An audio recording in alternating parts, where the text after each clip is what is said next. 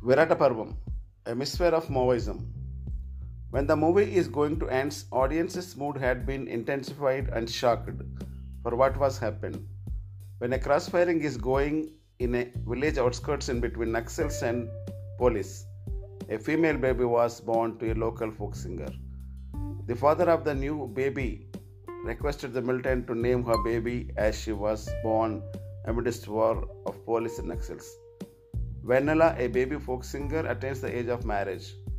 When parents of Vennela making arrangements for her marriage, she hesitates and told her parents about her interest to join into the Naxals. As the parents unwilling about her interest, she then left the home for a moment. She explores, explores many ways, but she couldn't reach the camp. In the way of searching about Naxal squad, she met human rights activists and Viplavara Chaitanya Sangam. With the help of these activists, at last she found one teacher. She is a sympathizer of Naxal's ideology. The lady teacher, as a sympathizer of Maoist movement, usually, usually helps the Maoist activists in plain area activities for court matters as well as courier. With the help of the teacher, Vennela reached to squad leader mother's home, where she convinced his mother about her interest to join in the Maoists.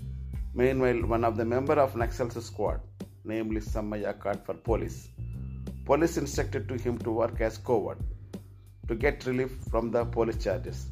On the advice of the Vennela squad leader of Naxal's group and Vennela left the underground to meet his mother, where they were attacked by the police and ex- escaped from the attack. As soon as they returned to Dalam, squad members were found dead. Then the state Maoist committee alerts the commandos to be vigilant on cowards. On the other hand, there was a serious discussion on Vennela's entry into the Dalam. This leads to suspect of Vennela as a coward. Finally, she has been confirmed as coward of police, then as commander-in-chief of the Dalam, Rana fires and Vennela assuming as the coward. An innocent girl just because of the literature, art forms, or the other whatever it may be. She has been motivated to sacrifice her life, but the same ideology ruined her life. Now, the question is recently I observed that Gaddar of Telangana sent a request letter to Minister of Home Affairs, Home Affairs to squash the pending cases which were filed by the police early 90s.